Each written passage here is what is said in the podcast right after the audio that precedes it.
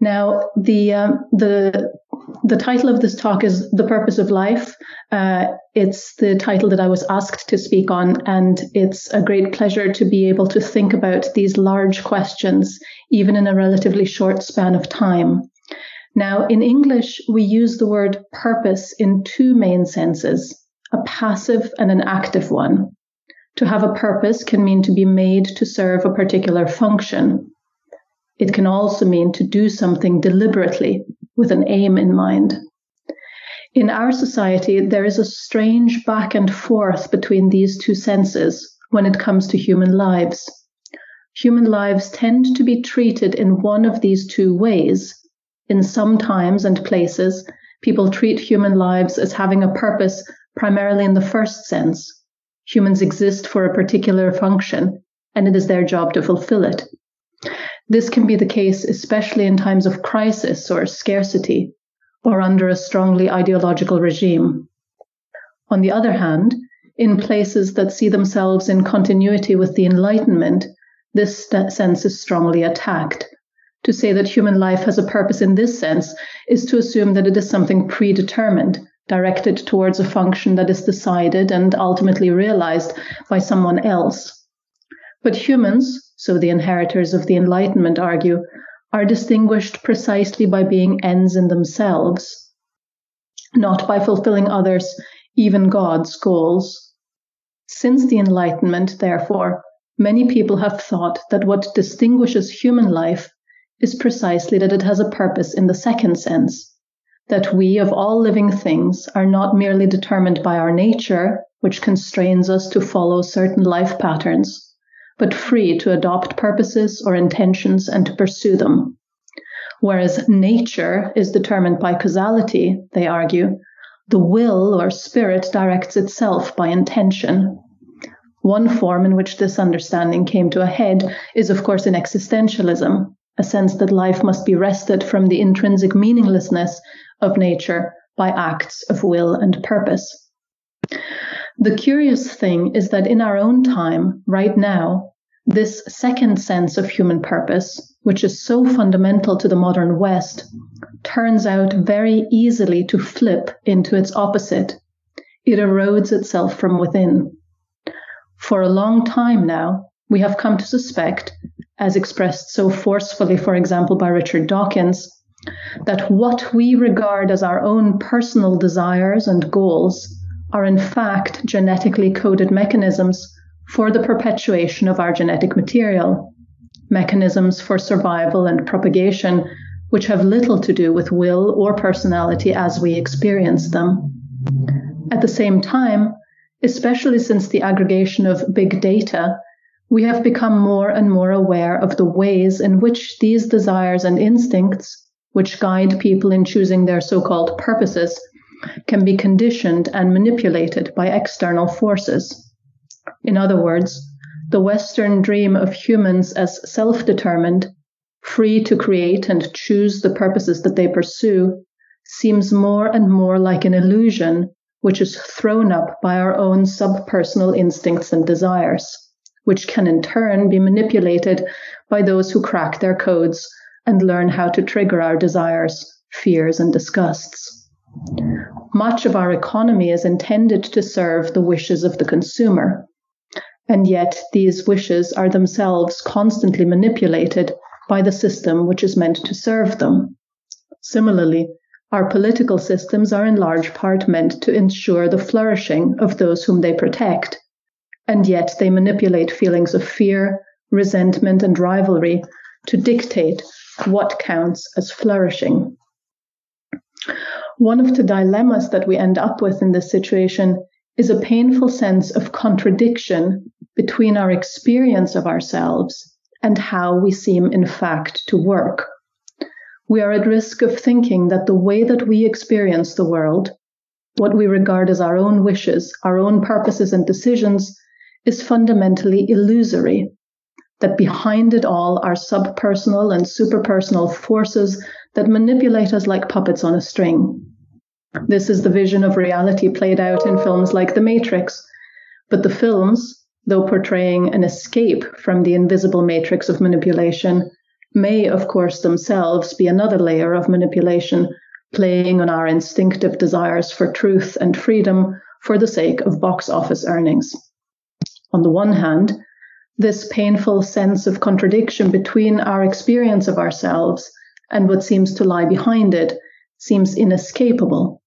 On the other hand, it is unlivable. I think that the acute and overwhelming mental health crisis in the Western world is in part the result of a sense of life as unlivable, as fundamentally at odds with itself. What do we do? Perhaps the first thing to say is that we must remember that the desire for truth is itself a form of evidence.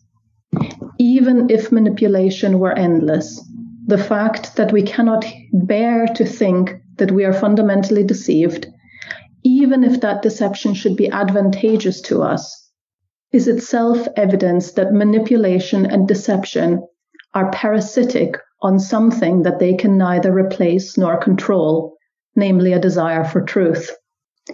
Even if truth is not accessible, the desire for it is the prerequisite of anything which we call thinking. I therefore think that humans are fundamentally deceivable, but that this deceivability is itself an indication of an ineradicable orientation towards truth, without which the concept of deception, which must contrast with reality the same way that lying contrasts with truth, would not make sense. Without a native idea of truth, we cannot speak of deception, and without a native desire for truth, we cannot be bothered by it. I would go so far as to say that it is part of what it means to be human to orientate oneself willingly towards a reality or truth beyond oneself. This is nothing at all new. Philosophers from Plato to Sokolovsky have argued it. Of course, it assumes special urgency in societies like ours, where the coherence of the concept of truth is in question. It also raises the big question, a point of contention throughout the history of philosophy, whether the reality or truth towards which we orient ourselves is ultimately friendly, indifferent, or inimical to humans. On the response to this question hangs the answer to the great ethical question how should we then live? Now, it is noteworthy that in most of the great philosophical and ethical systems, reality is seen as either indifferent or, in some sense, inimical to humans. And this is either because humans are, in some sense, alien to the rest of reality, or because they, for better or worse, are enemies to it.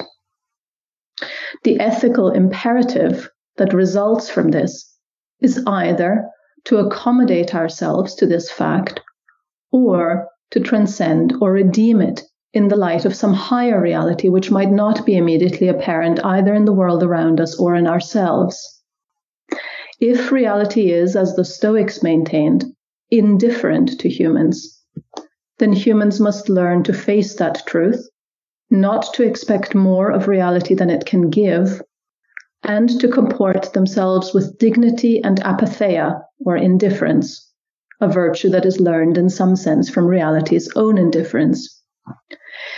If reality is, as Plato maintained, a swirl of phenomena, both concealing and revealing a non personal and eternal realm of forms, ideas, or noumena, then humans must turn to contemplate that realm and conform themselves to it as best they can, even though this means shedding some of what we think makes them human, specifically human, attachment to particular things and people, individuality, and so forth.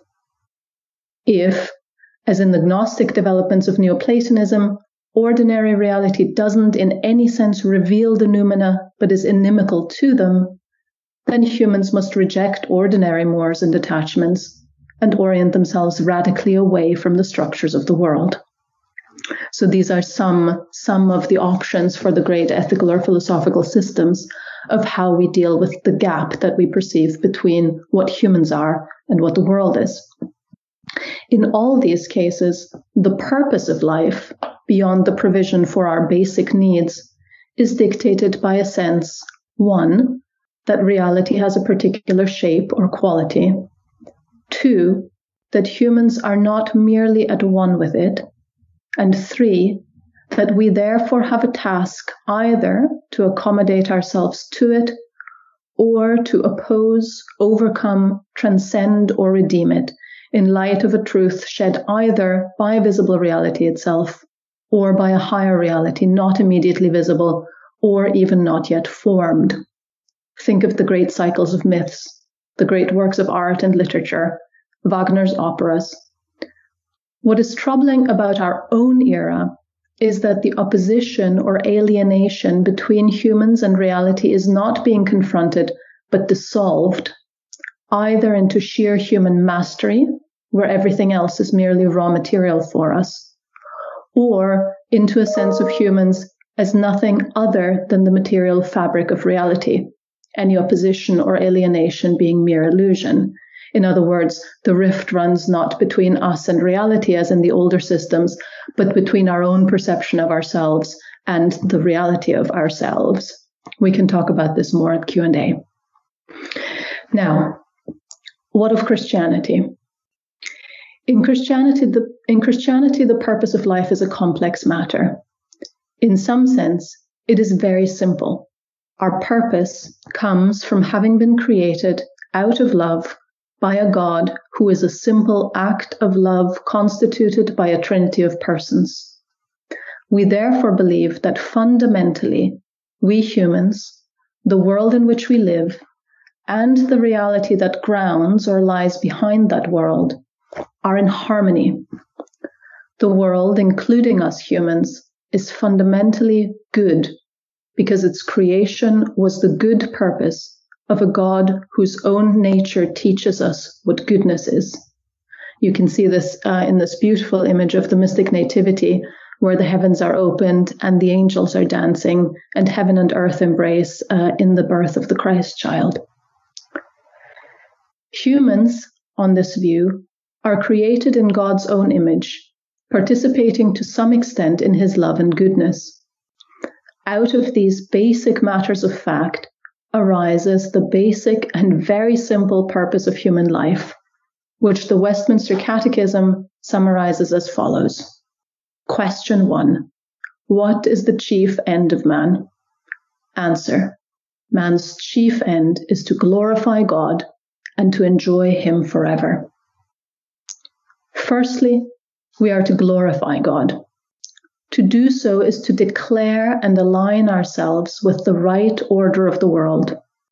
All the world is from God and towards God, and finds its right orientation in acknowledging this orient, origin and end in gratitude and jubilation. This is expressed beautifully in the prayers of the Episcopal Church in my country, Scotland, which include the following circle of praise Almighty God, we yield unto thee most high praise and hearty thanks for the wonderful grace and virtue declared in all thy saints, who have been the choice vessels of thy grace and the lights of the world in their several generations. To yield unto God most high praise and hearty thanks is a beautiful way of expressing the human task, and to speak of the saints as being the choice vessels of his grace is to recognize those who fulfill this human vocation.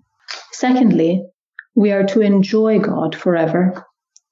The same prayer book says to God, O God, who art the author of peace and lover of concord, in knowledge of whom standeth our eternal life, whose service is perfect freedom. This prayer captures well that the enjoyment of God is the fulfillment of human life. He is the author of peace. He is the lover of concord. To know him is to have life eternally and to the fullest. To serve him is to be truly free.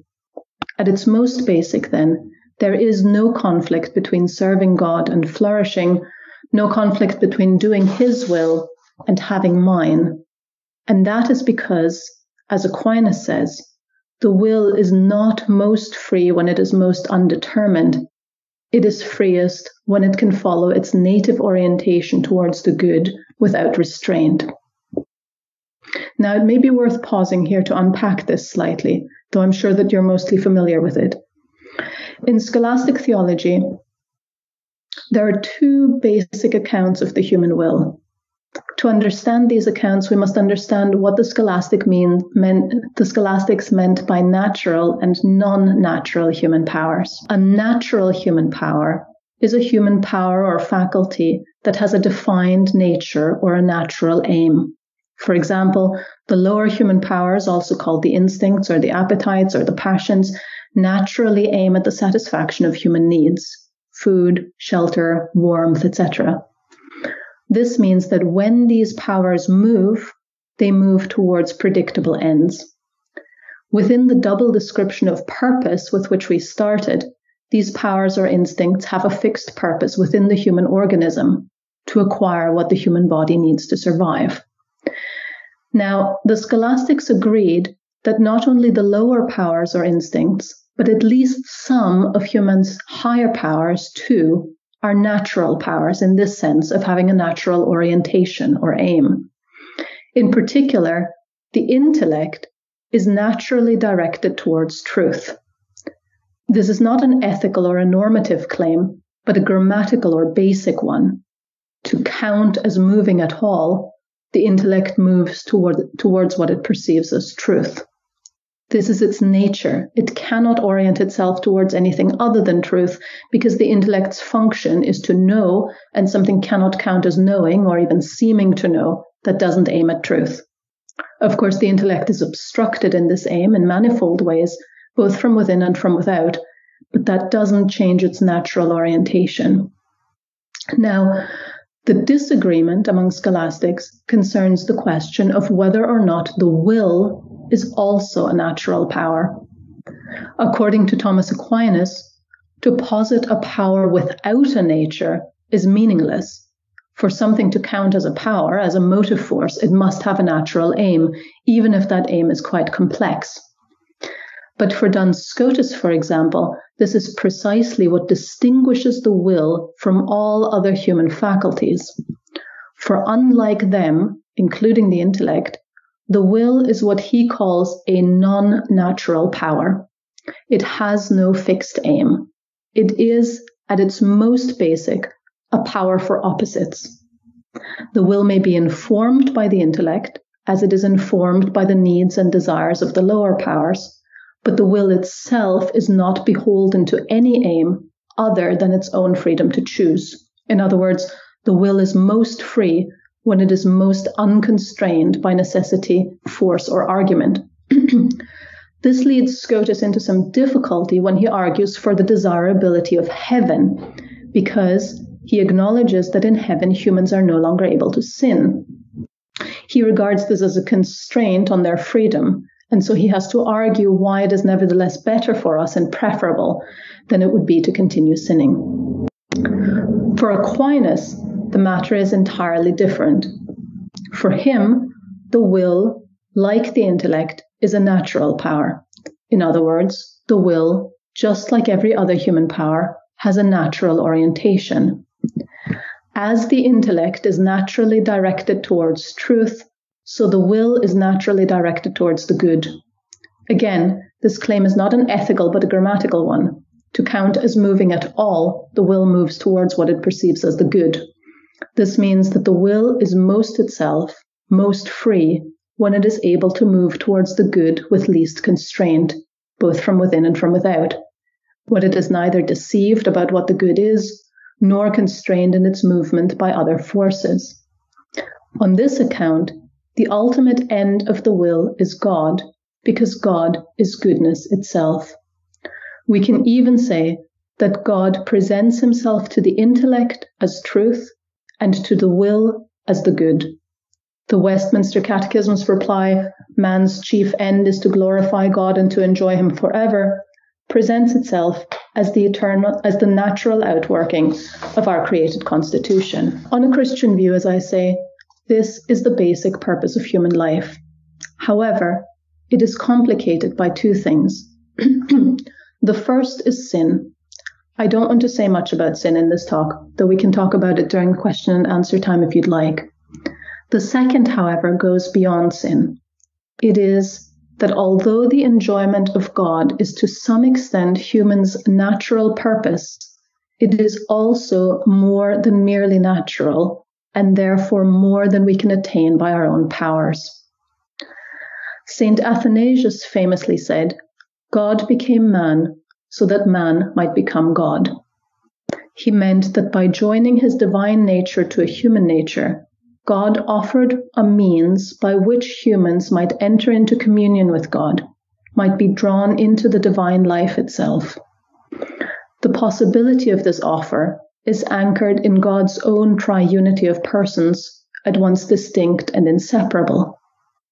In other words, Christianity proclaims not only that humans should contemplate or enjoy God the way that humans in Plato contemplate or enjoy the realm of forms, Rather, they are to be drawn into his own act of love. This is what it means to enjoy God, to be drawn into the love out of which God created the world and which God is eternally and in whose image, in the image of which humans are made. This is an end or an aim which by its very nature humans cannot achieve by their own power, a transcendence of their mere individuality towards communion with God. The purpose of the incarnation, on this view, was not merely to redeem what had been lost, but also to make possible what had not yet been attained by joining the human to the divine nature and overcoming the ultimate isolation of death. In the New Testament, this is most eloquently described in 1 Corinthians 15. You do not sow the body that is to be, but a bare seed perhaps of wheat or of some other grain. So it is with the resurrection of the dead. What is sown is perishable, what is raised is imperishable. It is sown in weakness, it is raised in power. It is sown a physical body, it is raised the spiritual body. If there is a physical body, there is also a spiritual body. Thus it is written The first man, Adam, became a living thing, the last Adam became a life giving spirit. Just as we have borne the image of the man of dust, we will also bear the image of the man of heaven. St. Paul suggests here that creation is not yet finished, that humans are not yet what they are ultimately meant to be, that they should feel a longing to transcend the boundaries of their own individuality is not surprising or overwrought, but merely an intimation of their final calling. They are, we are in many ways still as seeds are to grain, or as embryos are to fully uh, to fully born babies. But if we are not yet what we will be, then we also do not yet know who we really are. This has something to do with the kind of thing that humans are. Humans are created in the image of God. And for St. Paul, as for St. John, this means not merely that humans are like God, for example, in being rational, but that they are mirrors or reflections of God. Paul writes to the Corinthians Now that Christ has been revealed, we, who with unveiled faces all reflect the Lord's glory, are being transformed into his likeness with ever increasing glory, which comes from the Lord, who is the Spirit. But this transformation will not be complete until the eschaton. Thus, Paul also writes, Now we see in a mirror, dimly, but then we will see face to face. Now I know only in part, but then I will know fully, even as I have been fully known. And John specifies, Beloved, now we are the sons of God, and it doth not yet appear what we shall be. But we know that when he shall appear, we shall be like him, for we shall see him as he is. The vision of human identity that emerges from these passages has two main aspects. First, and most importantly, it suggests that humans find their deepest identity not in autonomy, but in reflecting the face of God. As C.S. Lewis puts it, the duty and happiness of every other being except God the Father is placed in being derivative, in reflecting like a mirror.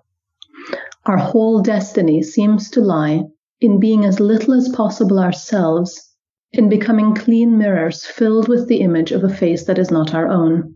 Unquote. Secondly, however, this leads to something of a dilemma in this life. For God, who is the source of our identity and our happiness, is also a Deus absconditus. He remains in this world less than fully revealed. In other words, if our ultimate identity, our ultimate purpose is to be drawn into the life of God, to reflect God's love, and to reflect His face, which is also the source of our own ident- identity, then as long as we are in this world and God is at least partly hidden, as long as we do not yet see Him face to face, we also cannot yet fully know or be ourselves. And the ideal of authenticity, for example, is therefore not an ideal that we can coherently maintain in this life in advance of the beatific vision. What do we do? One of the tasks of the Christian in such a world is to witness to the future without usurping it, to live already in hope and faith in that plenitude of love and communion which is still hidden, but which is our true home. The monastic tradition, I think, is an example of this. For what is the monastic life but a great experiment in renouncing all the common objects of human desire autonomy, wealth, sexual union and offspring, and seeking one's happiness only in the invisible love of God, declaring that one can be sustained by it. In our own time, the works of C.S. Lewis, whom I've already mentioned, and of J.R.R. Tolkien are meant to help readers to catch sight of and hold fast to that hope. Narnia and Perelandra, for example, make the plenitude of heaven palpable amid our grey world. The most important way for Christians to live this invisible plenitude, which is already real through Jesus, is to love others the way that He loves them, to reflect the beauty of each to one another in love and appreciation. This is an anticipation of heaven in more than one sense. For not only do we see others most truly in and through love, we also see ourselves most accurately in the mirror of another's loving face. This is because our deepest identity, both present and future, is being loved. There is no I apart from the I as loved by God. And there is no accurate view of that I except as loved. And this is part of the significance of the church here on earth. Each is to be a little Christ, showing Christ to his or her fellows, at least in part, by taking Christ's role in showing them themselves as loved. I will end, since I have quoted him already, with a quote from C.S. Lewis's great sermon, The Weight of Glory, which is about this question. And it goes as follows It is a serious thing to live in a society of possible gods and goddesses, to remember that the dullest and most uninteresting person you talk to may one day be a creature which, if you saw it now, you would be strongly tempted to worship, or else a horror and a corruption such as you now meet, if at all, only in a nightmare. All day long, we are, in some degree, helping each other to one or other of these destinations. It is in the light of these overwhelming possibilities, it is with the awe and the circumspection proper to them, that we should conduct all our dealings with one another, all friendships, all loves, all play, all politics. This, my friends, is our task, and I'm glad to be pursuing it with you. Thank you. We, now, we can now open the Q&A section, and please, if you have any questions or comments, feel free to raise them. So we can either you can ra- raise your hand, or okay. So maybe uh, Mr. Alexander, can you please unmute people who raise their hands to ask questions? Yeah, yeah, of course. I'm I'm doing it right now. Mr. Emil is unmute uh, Thank, already. thank you. Thank you very much, Professor, for this talk. This was remarkable. And uh, I don't know, like, because I have like, like still like kind of uh, trying to get my thoughts. but I very much like how you went from philosophy to theology. And this is my thing because like in academia, we tend to, I would say artificially separated the two versus like Gilson said that in uh, Thomas, it was not uh, Saint Thomas, uh, Saint Thomas didn't care about it. He was a theologian first. So even today at the lecture, I said, if I was, if, if I had to choose between being philosopher cannot go to theology or theologian that can go into philosophy, I'm becoming a theologian. however, however, you see, like there is one thing that like I, followed like with such a, uh, it was remarkable. And that, but uh, there is this whole thing about the nature, the, the nature of this world, right? And uh, because you said like uh, the, us as a human being and re- related to the nature. And like recent, recently, like, I, I, hardly memorized anything, but I memorized this Aristotle, Aristotle said that the life of the virtue is not uh, by nature, but it's not contrary to nature. And I think here he, here he intuitively points to the original sin that he, he took the reason to, to the, to the end, so to say, but without revelation, he couldn't like really, uh, really grabbed it, but it, it is still very impressive, uh, to what extent he went, that he, because life of the, you have to fight. Like Christ said, he didn't come here to, to bring peace. He bring, he came to bring sword. When Saint, when, when Saint Peter, uh, tells him, when he said that he's gonna, he's gonna go to Golgotha, and, and, uh, Peter rebukes him, then uh, Christ calls him Satan because you, you think as, as man, not as God.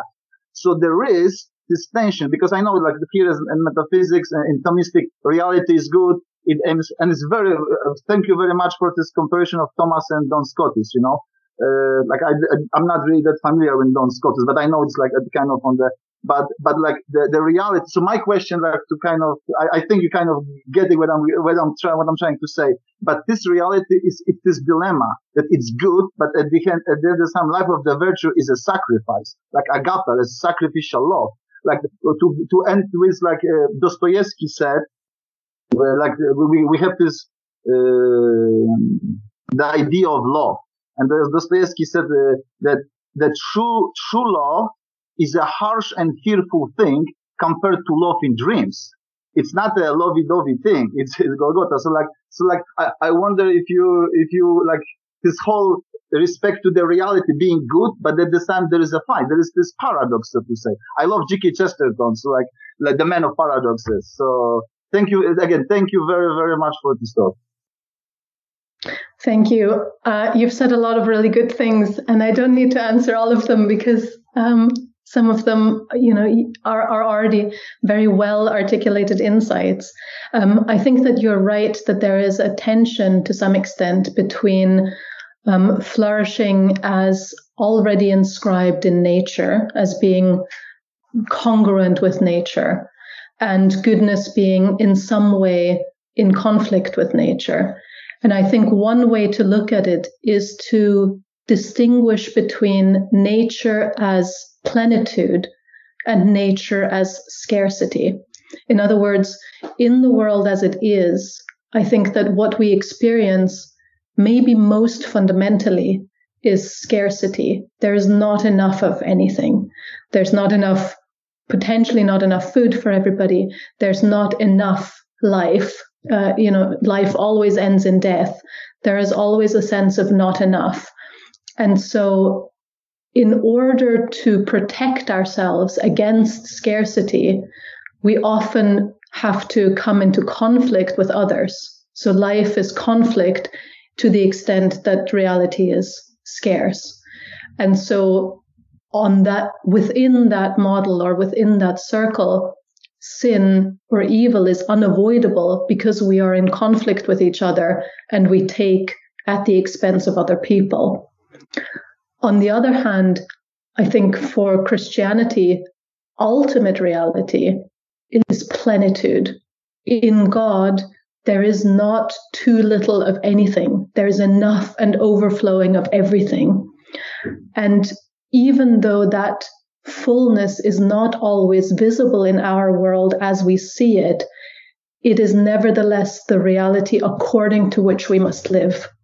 And so to live as a Christian to some extent is already to live in faith that ultimately there is enough. Ultimately, life is not bounded by death. we are not bounded by the demands of others. Um, and sometimes that means uh, living in a way that will not lead to our natural flourishing because it might mean not asserting ourselves against others. But that's because we, we believe in, in a more ultimate reality, which will, will come true and will be true. Okay, may I speak? All right. Yes. Hello, Professor. Thank you for your presentation. It was it was wonderful. I had a lot of things I reflected on it, and apologize. I sadly I, I'm an English teacher and I was finishing my class for the first ten minutes. So if I missed my question, if it concerns anything that was said that I missed, I, I apologize.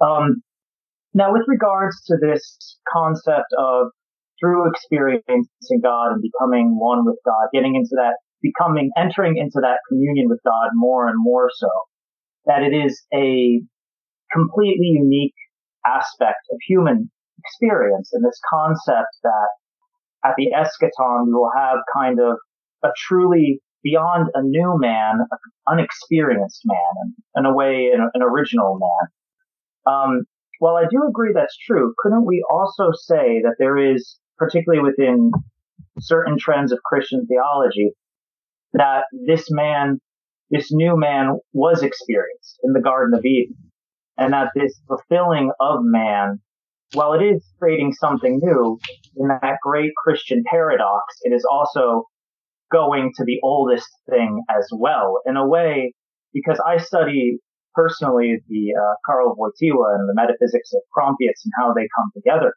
And there is this concept that it is, yes, something new, but it's also fulfilling what is supposed to be, what is original. And I'm not saying that these ideas are against each other, but could we say that there also is this concept of fulfillment in a way isn't so much, well, it is creating something new. It is going back to what, what we are supposed to be. And with that, and a secondary thing, kind of a small little part from that, um, we find it very interesting, as you said, in the Christian monastic tradition, and things like that, when people separate themselves to come to God and they try to, in a way, I don't want to use this term, but just for the sake of discussion, eliminate the ego. In a way, you have to go into the ego, in a sense. You have to step from the self, in a way. And any comments on that, Professor? Let me take your first one first. Um, that's a really good question. I think that you're you're putting your finger on it when you say that it's the fulfillment of the origin. Um, the way that I see it in the Garden of Eden at the beginning, there is already the vocation to um, union or communion with God but I don't think that is yet fulfilled in the Garden of Eden. And that's for the very simple reason that humans, uh, as Aquinas says, are, uh, are intended by nature to be in union with God, but they cannot by their own nature reach that union. And I think that's very simply because to be drawn into the divine life is not something that anybody can do by themselves. It has to be, it has to be done by God. And so I think that this that the union towards which the human vocation was always oriented was not yet fulfilled in the Garden of Eden. Uh, that it was only possible through the incarnation, where God joined the human and the divine together. And I think that that's the reason why Adam and Eve were able to be tempted in the garden in the first place. Because when the serpent says, "Eat this fruit, and you shall be like God," The reason why that is tempting to them is that they have, in fact, that vocation to be like God. And they haven't yet reached it, which is why there's an incompleteness and a lack that allows them to be tempted by this promise. But what is uh, incorrect or you know wrong about the way that the serpent promises it is that the serpent promises it promises um, being like God in the sense of being autonomous like God, having having their own knowledge. Whereas in fact, the way to be united to God is through being drawn into a communion. So it's precisely not by the way in which the serpent suggests it. So I think that the that the human vocation is already manifest in the garden it's always what humans are oriented towards, but that the completion of that vocation, the completion of creation in a sense, awaits the incarnation, uh, the death and resurrection of Christ. Does that make sense? Yes, it does, Professor. Thank you. Thank you. Um, with regard to the second question, that's tricky. Um, I, I, I, I, wonder about that too. Um, I don't think that the sheer or mere negation of ego uh, should be an end in itself. Um, I think that it's really important to remember, as the Westminster Catechism puts it, that the um, that the end of man is to enjoy God.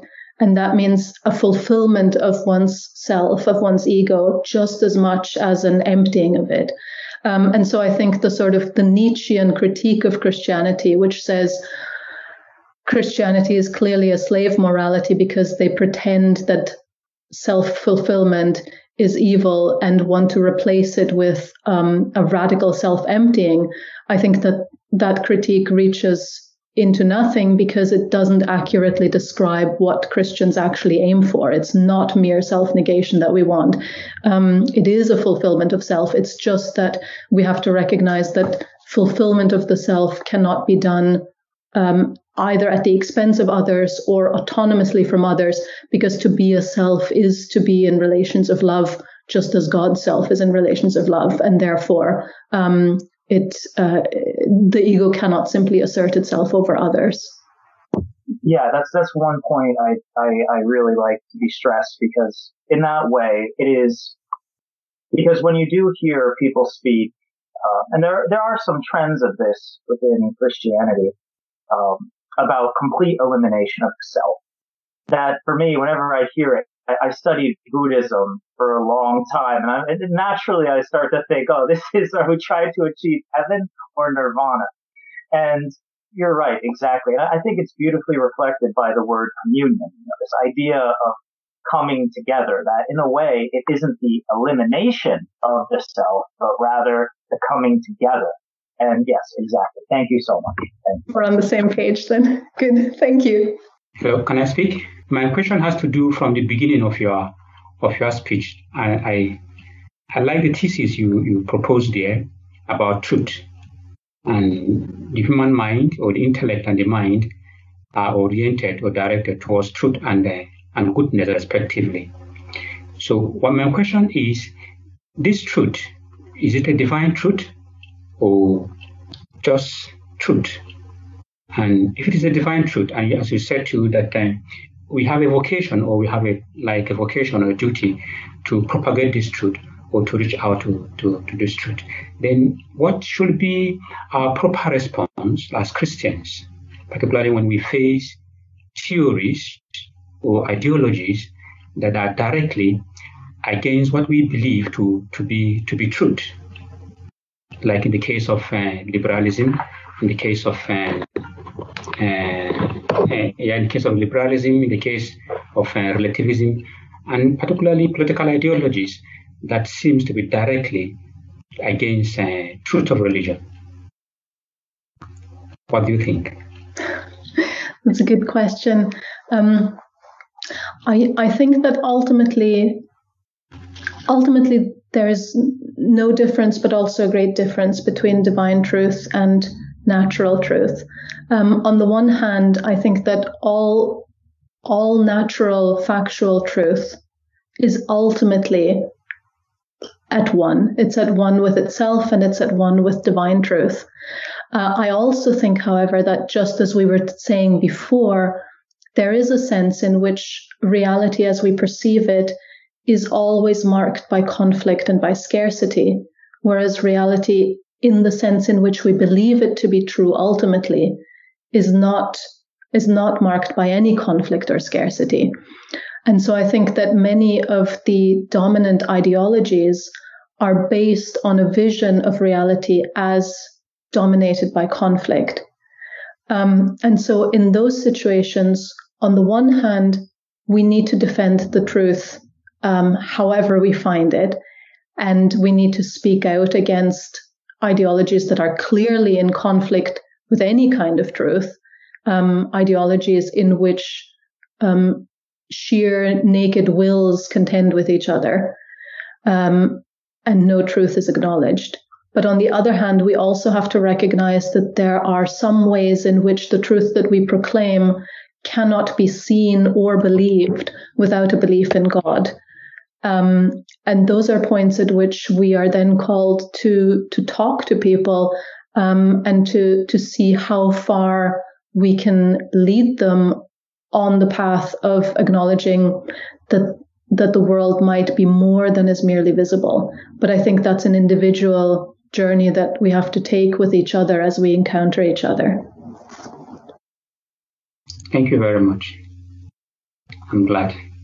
I'm glad you answered the question very, very, very, very well. But if I may ask again, uh, just a little bit more on that too, where do you think for us today the search for this truth must begin or should should begin? Is it in the instinct or or just just um, let's say was it just within the instinct or or in the context of uh, revelation? Well, I think ultimately we can't do without revelation. Um, there's nothing that replaces revelation.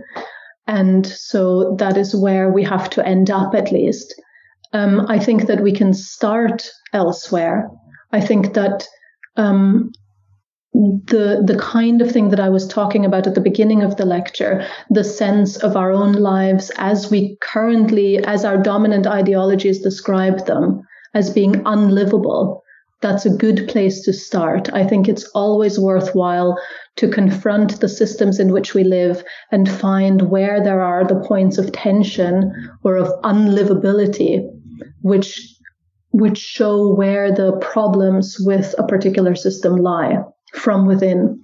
And then one can start to ask questions.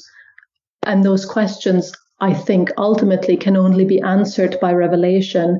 But we can start asking the right questions by finding where the where the points of tension of unlivability um, in in the systems in which we live lie. So thank you very much for the talk. It was very interesting, and I'm just I'm curious. How would you uh, how would you accommodate the problem of evil as a main problem against the existence of God, or at least the existence of a benevolent, uh, all-powerful God? As I'm sure you're familiar with Epicurus's dilemma. So, how would you accom- accommodate this problem uh, into uh, your view of a good world designed by a good God? And, and uh, uh, I'm familiar, of course, with some responses to this to this problem, but I'm interested in your view and how and how it particularly affects the purpose of man in a good world, supposedly good world. Yeah, that's an excellent question. Well, I'm I have I have two I have two perspectives on this. Um, which which are complementary. The one is, of course, uh, the question of sin and uh, of death and scarcity, and we can talk about that a little bit um, later.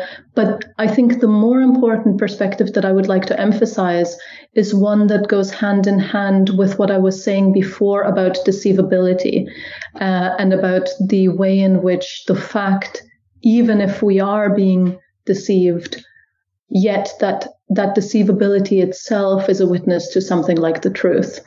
I think in a similar way, um, God is certainly, I'm sure, the the solution to the problem of evil. However, I think that it's more important to remember that only because of a belief in God is the problem of evil possible in the first place. In other words, it's only because, uh, or at least one of the ways in which we are able to perceive the problem of evil as a problem rather than merely as a fact of life um, that that that that we can believe in God. So I remember I was I was at a podium discussion a few years ago between Rowan Williams and Richard Dawkins uh, in Oxford, and there was a woman in the audience who raised the question and said, "How do the two of them deal with the uh, with the evil of a child that is prematurely that prematurely dies. And Richard Dawkins said, "There is no problem here. This is merely natural selection asserting itself. The woman might be sad, but in the grand scheme of things, we cannot talk about a problem. Everything is working fine. And that was exactly that was exactly the point that without belief that there is some standard of goodness that doesn't merely come from what we can infer from processes of natural selection, we cannot even make sense of our instinct that there is something evil or wrong that is at work here. And so I think um, we can we can ask the question after that of how does how do we reconcile this uh, world in which there is evil with a good God. But I think we have to recognize first that the very sense of evil is dependent on uh, a standard or a reality of goodness that's outside of uh, just itself. As far as um, as far as the the actual the presence of evil and the goodness of God is concerned, I think uh, I'm it, I feel very strongly that uh, that there is a need to wait for the eschaton um, that the that goodness will work backwards uh, in a way that we cannot yet quite perceive, just as in in the eschatological perspective, we are in some sense nothing more than seeds or embryos right now. And so I'm quite reluctant to try to reconcile things to each other as they appear now, um, because there is yet an end to wait for.